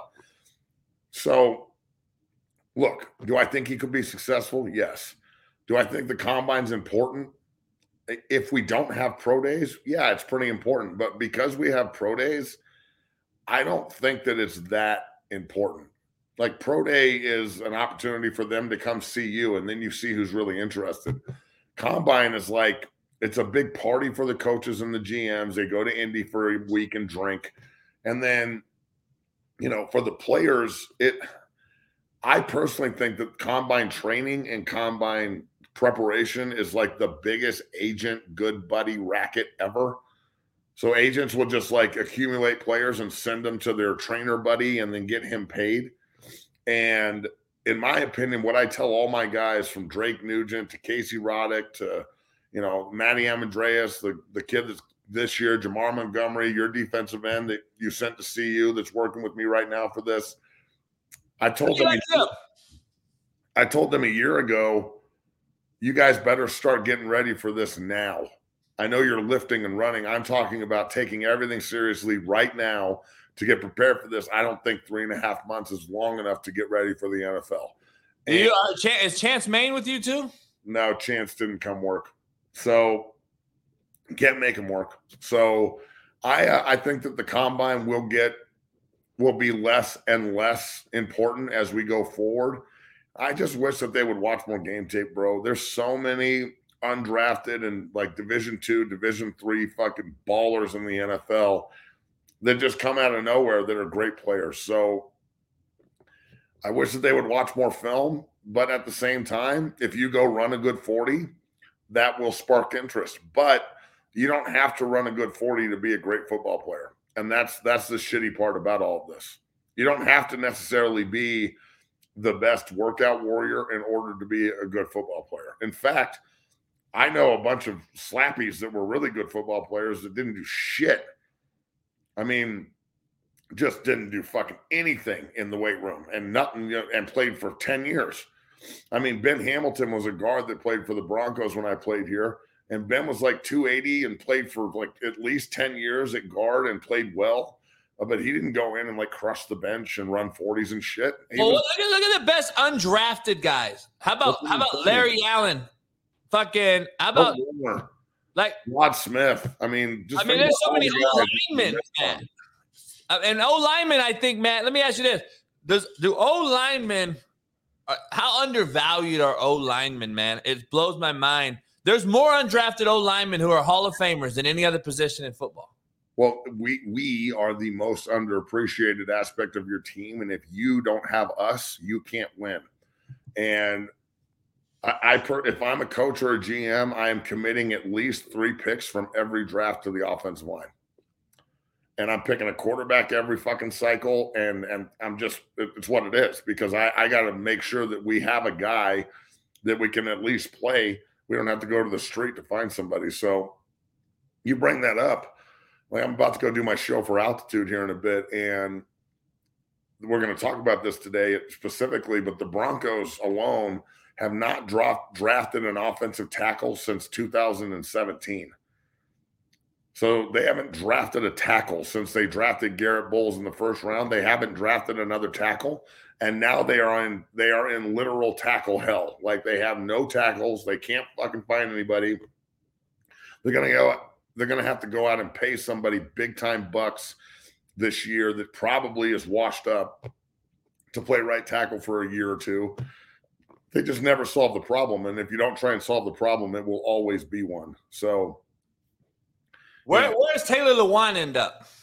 you know, I I think Taylor still could play if he wants to. I don't know if he wants to or not. Judging by the success of Bussing with the Boys, which is an awesome show, they do a great job with that. They're making tons of money doing it, which is awesome. Um, if he's tired of getting his brain beat in and his body beat up, he played for nine years. He was a three-time All-Pro. He's a good player. That said, if he wants to get another fat contract and go play for four or five more years and put a good 13, 14 year bonnet on it, I guarantee you somebody's going to be a taker. I mean, in Denver, we'd be dumb not to try and put him at right tackle. And the Rams too. Yeah, I mean, he, he look, he's a hell of a player. He's a nasty son of a bitch. He'll he's he'll get in your crawl. I, I love the way he plays, but at the same time, when you start talking about not playing football anymore, you're on the way to not playing football anymore. Yeah. Um, yesterday, Steve Kim came on, who's a the Korean encyclopedia.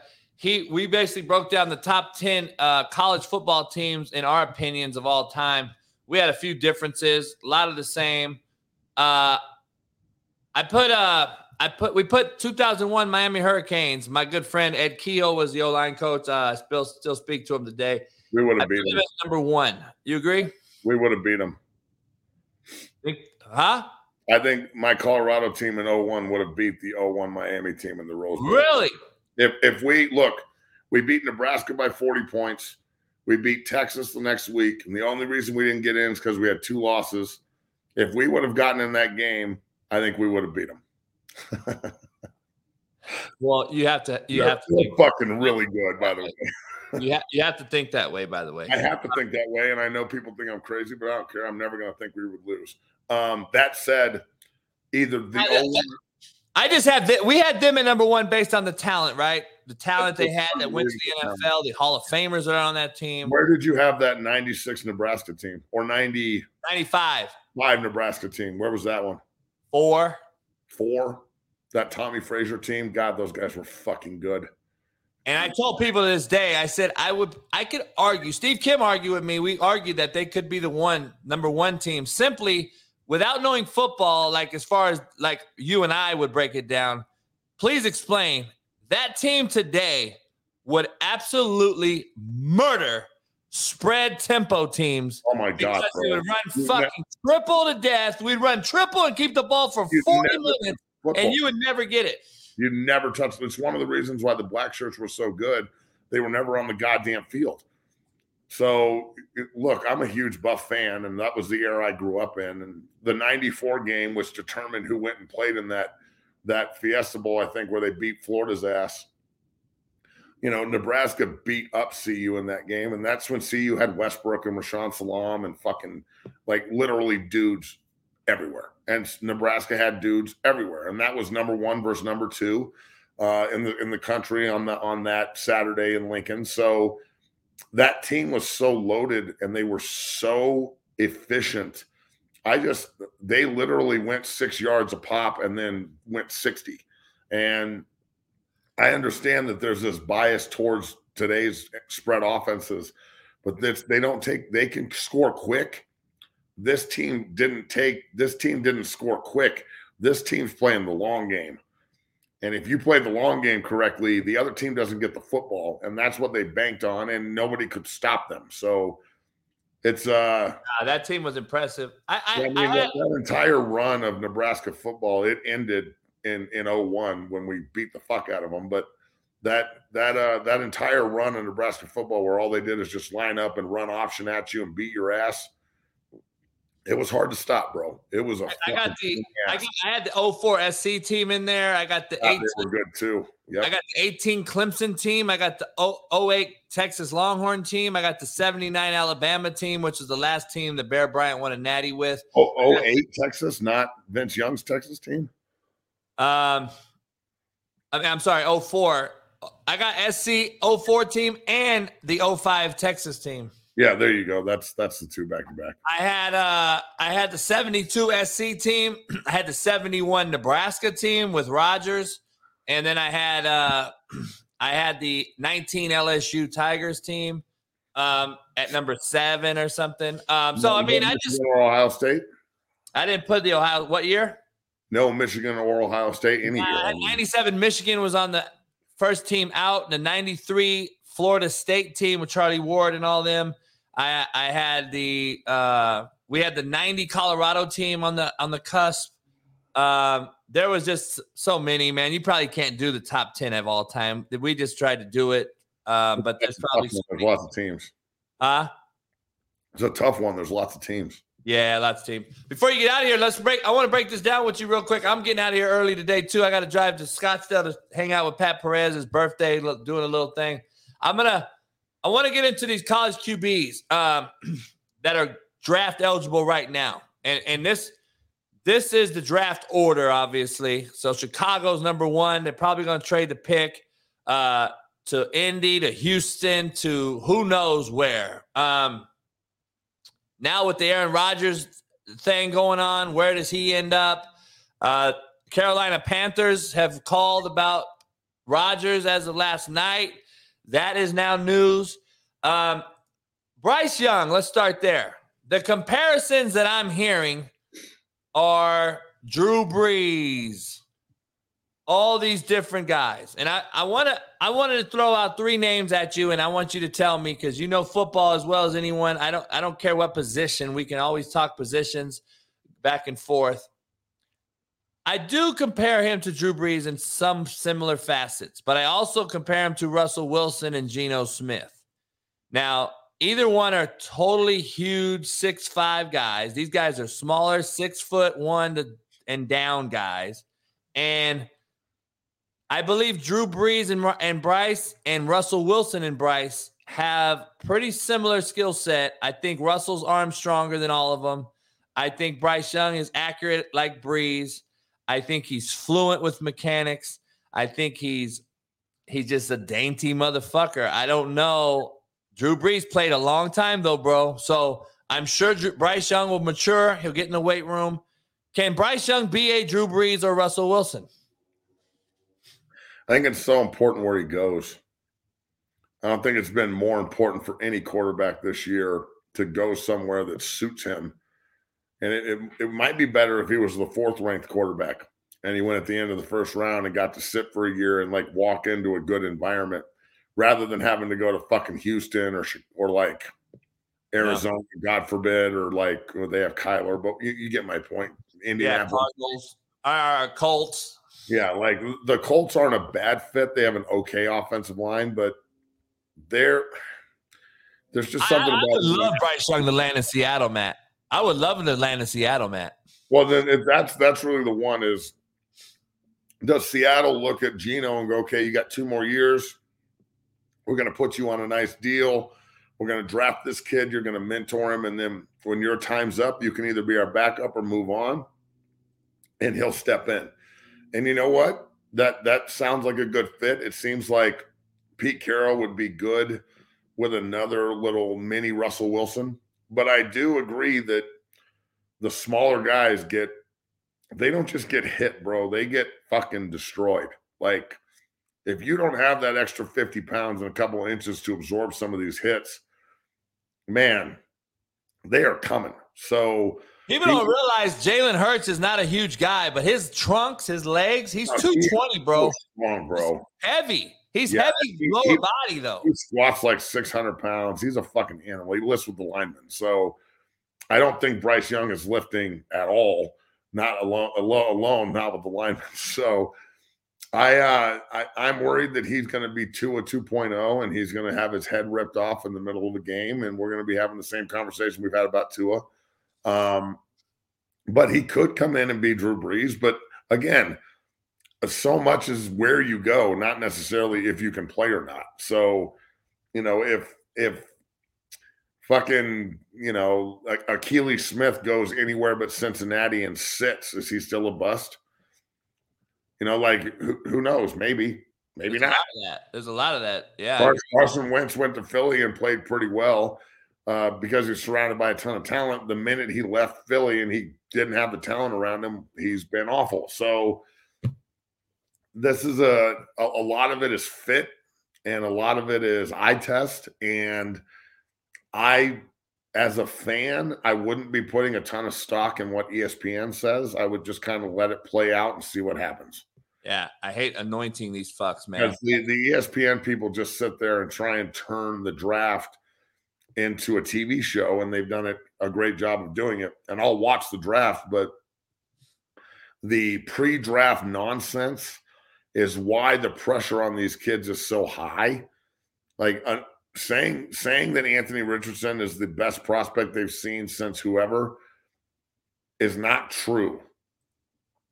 Not even close. They, when they say that, and then the entire public goes, "Oh, I guess he's bitch, I'm outside of some movie." The fuck is that? That's Will they, Levis. That's Will Levis throwing his his release and arm strength it rivals Aaron Rodgers. Yeah, it's great, but again, his decision making rivals fucking Carson Wentz. So let's be real. so uh, again, like, and that's Anthony Richardson. So, so I mean, yeah, I agree great. with you. Like, they're, they're stand there and throw the ball to a target thirty yards away that's just standing there, bro. No offense, I can do that shit. I can drop back and throw the ball 30 yards to somebody standing there and fucking do a 360 and make it look cool. I'm talking about quarterback play. I'm not talking about playing quarterback. That's two different fucking things.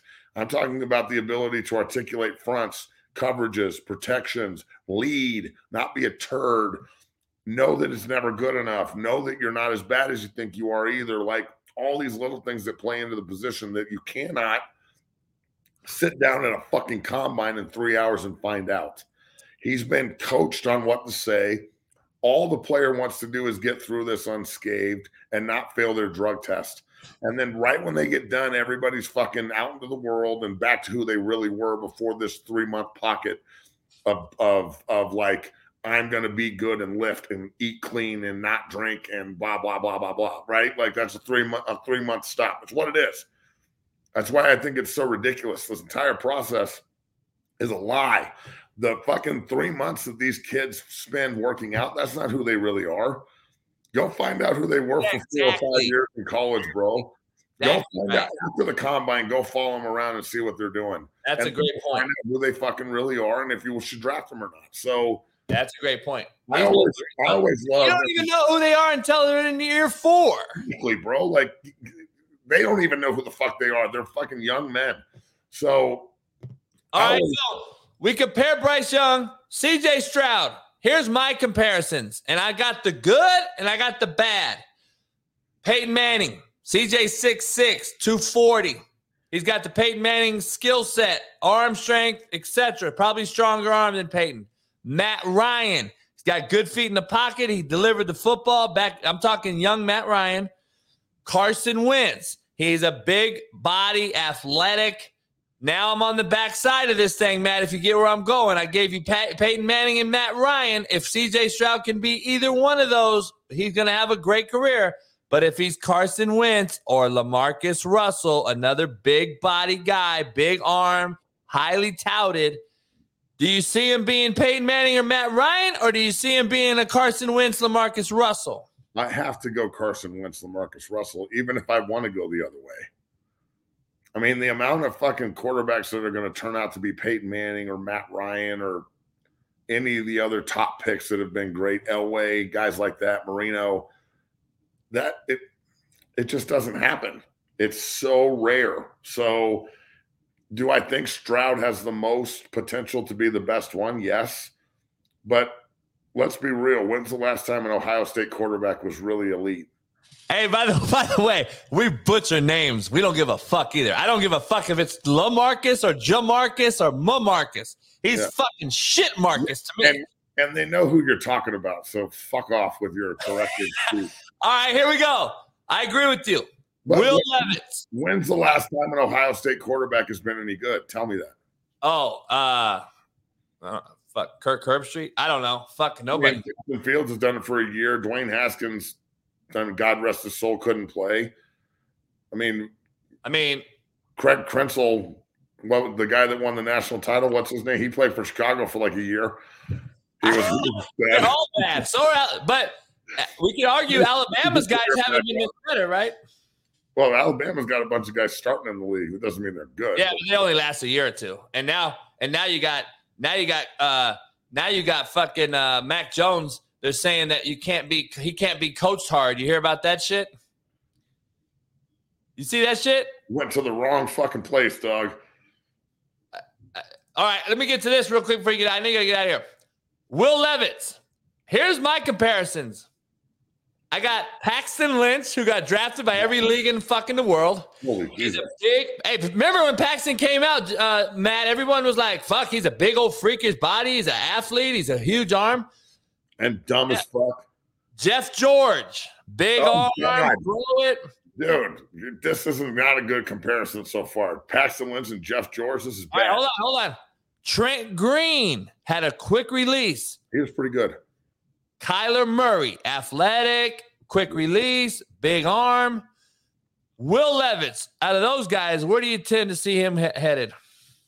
I think Will has the potential to be the best one of the bunch but he needs to again he needs to go somewhere and sit and learn how to play quarterback it makes me wonder what all these quarterback coaches do they don't do shit dude i, I offered my i offered my services to will levis by the way because he we were, he was going to come on my show i offered my services and he was gonna he's like oh, i'm going with my big age and i'm like all right. Yeah see that's my point. The agent steered him towards his buddy and his buddy isn't teaching him how to play quarterback. His buddy is collecting a check and these, bro, these kids don't understand it until they're done and they get into the process and they're like, wait, I didn't need to do all that to get here.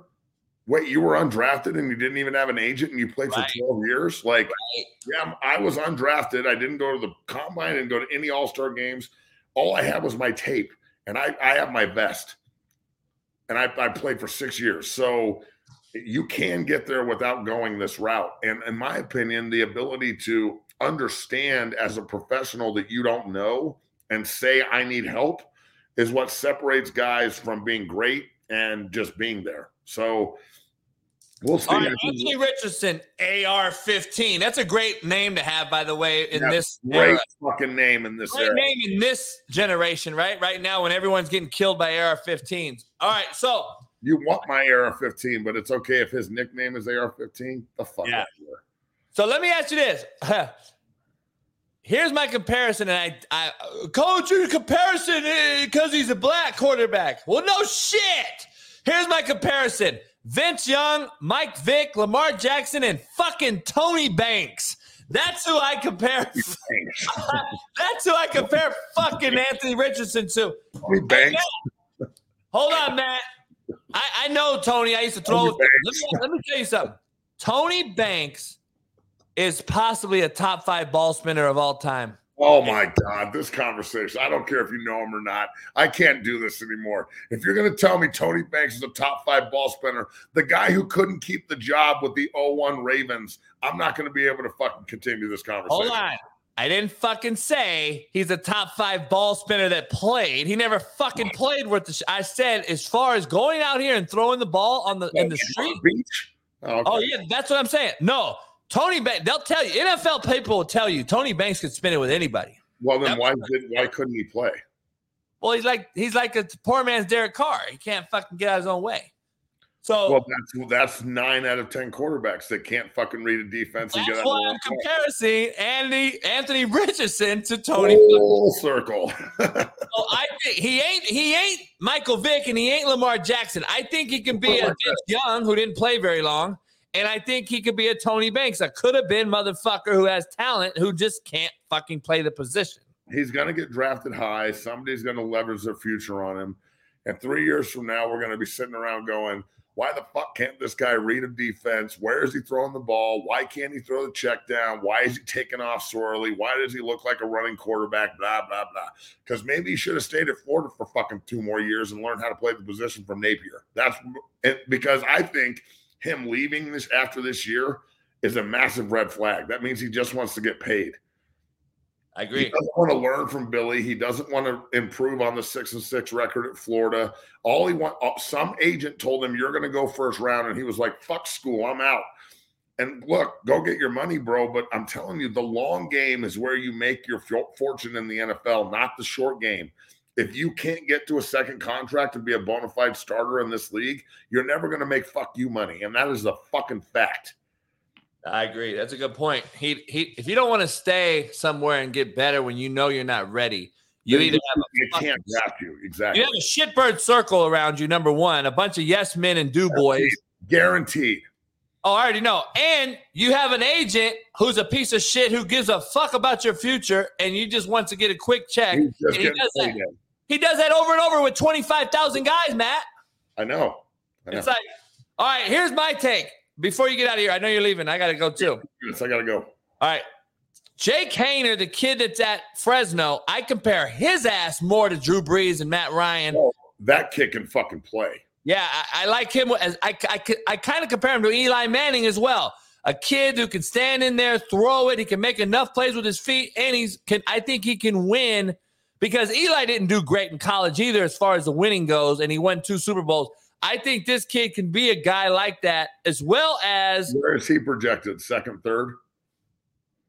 Uh, they got it. They don't even have him on the fucking top three, three, dra- three rounds.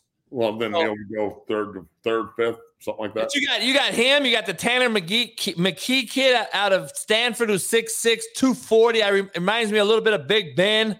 You got Cam Rising, who I recruited, who's at Utah. Hendon Hooker's at Tennessee. Poor man's Russell Wilson, in my opinion. Those guys can actually see. This is the difference with the draft these days. Most of the time, the guys at the top of the draft are athletic freaks.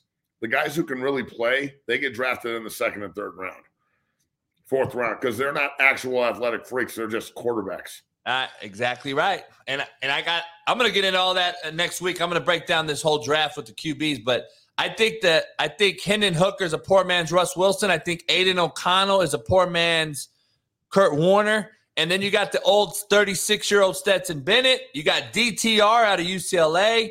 You got the KJ Jefferson kid. You got Tua's brother. You got Jaren Hall out of BYU is another big kid, but we're scared of the Mormon MILF Hunter already coming out of BYU. So we don't know about BYU quarterbacks right now. I don't know. It's going to be interesting take, Matt. I don't know. But all I know is this motherfucker's the best thing. Uh, I gotta admit, OJ, when he took the stand, OJ, the guy who's in the. I love OJ. I gotta go. hey, be good, man. I see. Hey, hey, Matt. Have you seen this?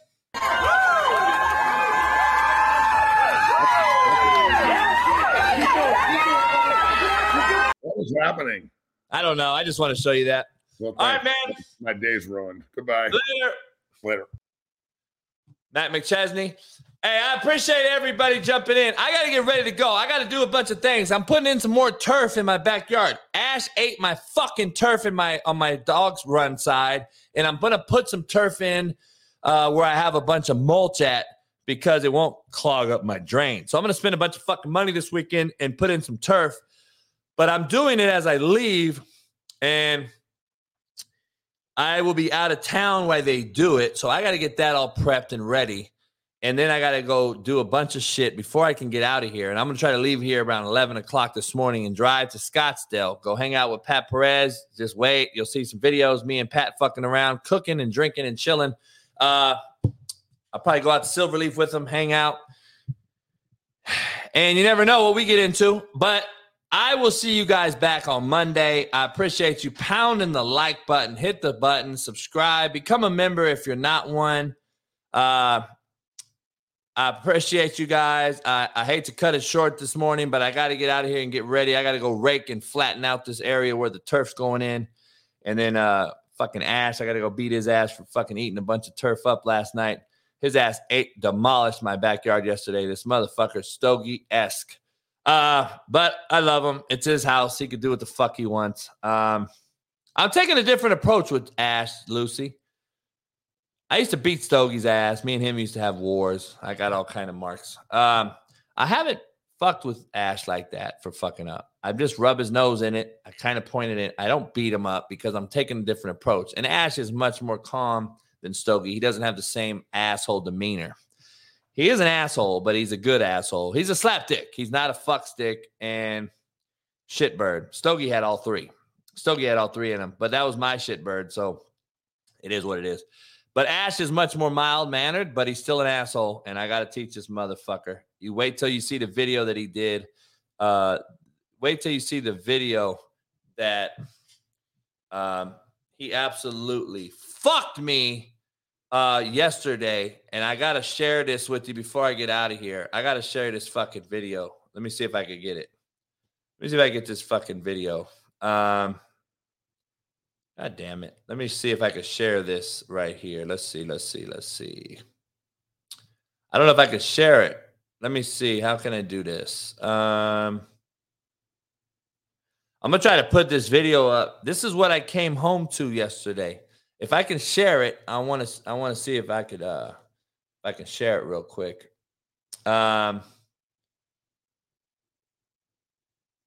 Yeah, man, dogs will fight. Hey, hey, Sh- hey, Schulte, don't don't um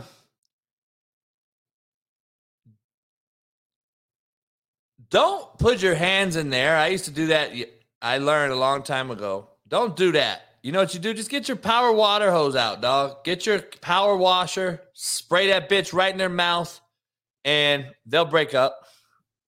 And and carry some uh carry some hot sauce around. If you ever get into a fight, grab some hot sauce and throw fucking sprinkle some hot sauce in their mouth.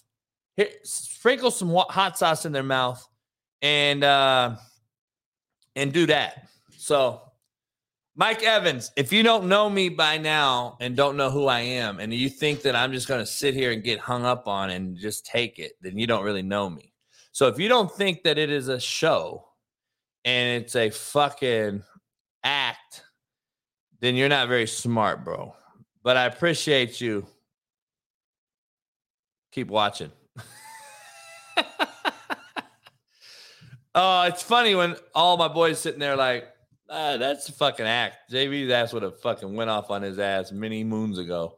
It's funny that you people that don't know me, once again, same motherfuckers who assume that you know me, really think that I'm that I'm sitting there taking it.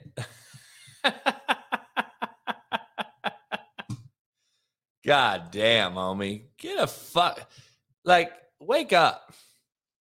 Hold on, dog. Here we go. Let's see. Callie, what's wrong? Why? What's why you? What? wh- Yeah, come here, Ash. Callie, what's going on? Why did? You, why are you guys acting like this? What did you do? No, you don't just come over here and sit by me for no fucking reason. What's going on? No. What did you guys do? I don't see nothing. Did you do something bad? Just wait, Lucy. Holy fuck! Are you shitting me, man? Who did this? Who the fuck did all this? Motherfucker, man. Come here. Get over here, Ash. Come here. No, don't look at it, Callie. Come here right here. Come here. Ash? Ash? Come here now. Come here. Get over here. No. Don't you run away. Excuse me. Today. You're not talking. Yeah, you're already an asshole. Excuse me. Man, I'm telling you right now, you guys are going to be caged up. Sit down. Did you do that over there? Look at you. Where you going? Bad boy.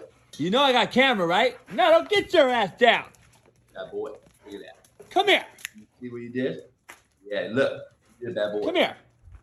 That boy. Come here. Come here. Let's go.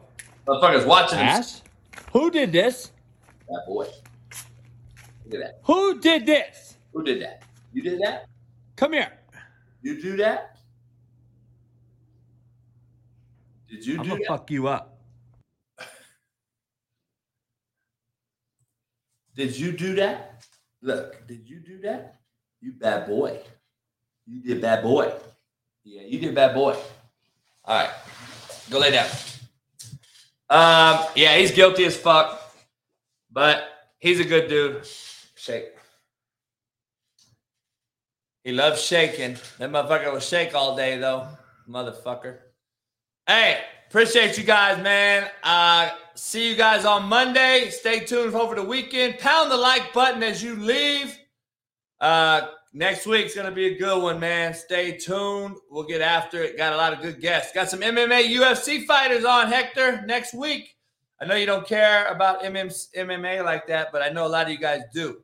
So we'll have. Uh, I'll tell you who I have. Um, let me tell you. You guys may know this guy. You may know this guy. Um, Terrence McKinney. You guys know Terrence McKinney? He'll be on the show next week. And uh, so will Aaron Taylor. So will uh, Harold Varner, live golfer. Uh, got a lot of people coming on next week. Appreciate all you guys, man. I'll see you on the other side. Peace.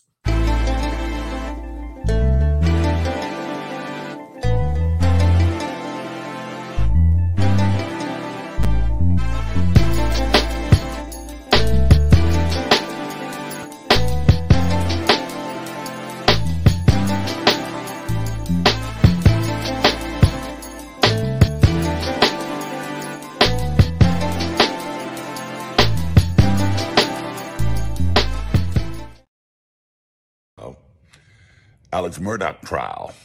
I don't know why they think I'm an expert on it, but uh, I got to admit, when he took the stand, a guy who's an habitual liar, I did watch um, um, when the trial first started. Uh, I watched him take the stand, and I uh, thought it was probably a mistake because the guy is an admitted liar, and it's hard for me to think he can be on the stand five, six, seven, eight days uh, without lying. Question is, what did he lie about? Uh, but lying and stealing money is a little different than murder. Uh, I realized in watching them testify what he was doing. He was just trying to relate to one or two of those jurors that he was a good old boy. He was one of them. Uh, and I'm not sure he didn't succeed in doing that. Uh, I am not qualified to, to really say if the guy did it or he didn't do it. Uh, you know, if a juror missed an hour of testimony, they no longer qualified.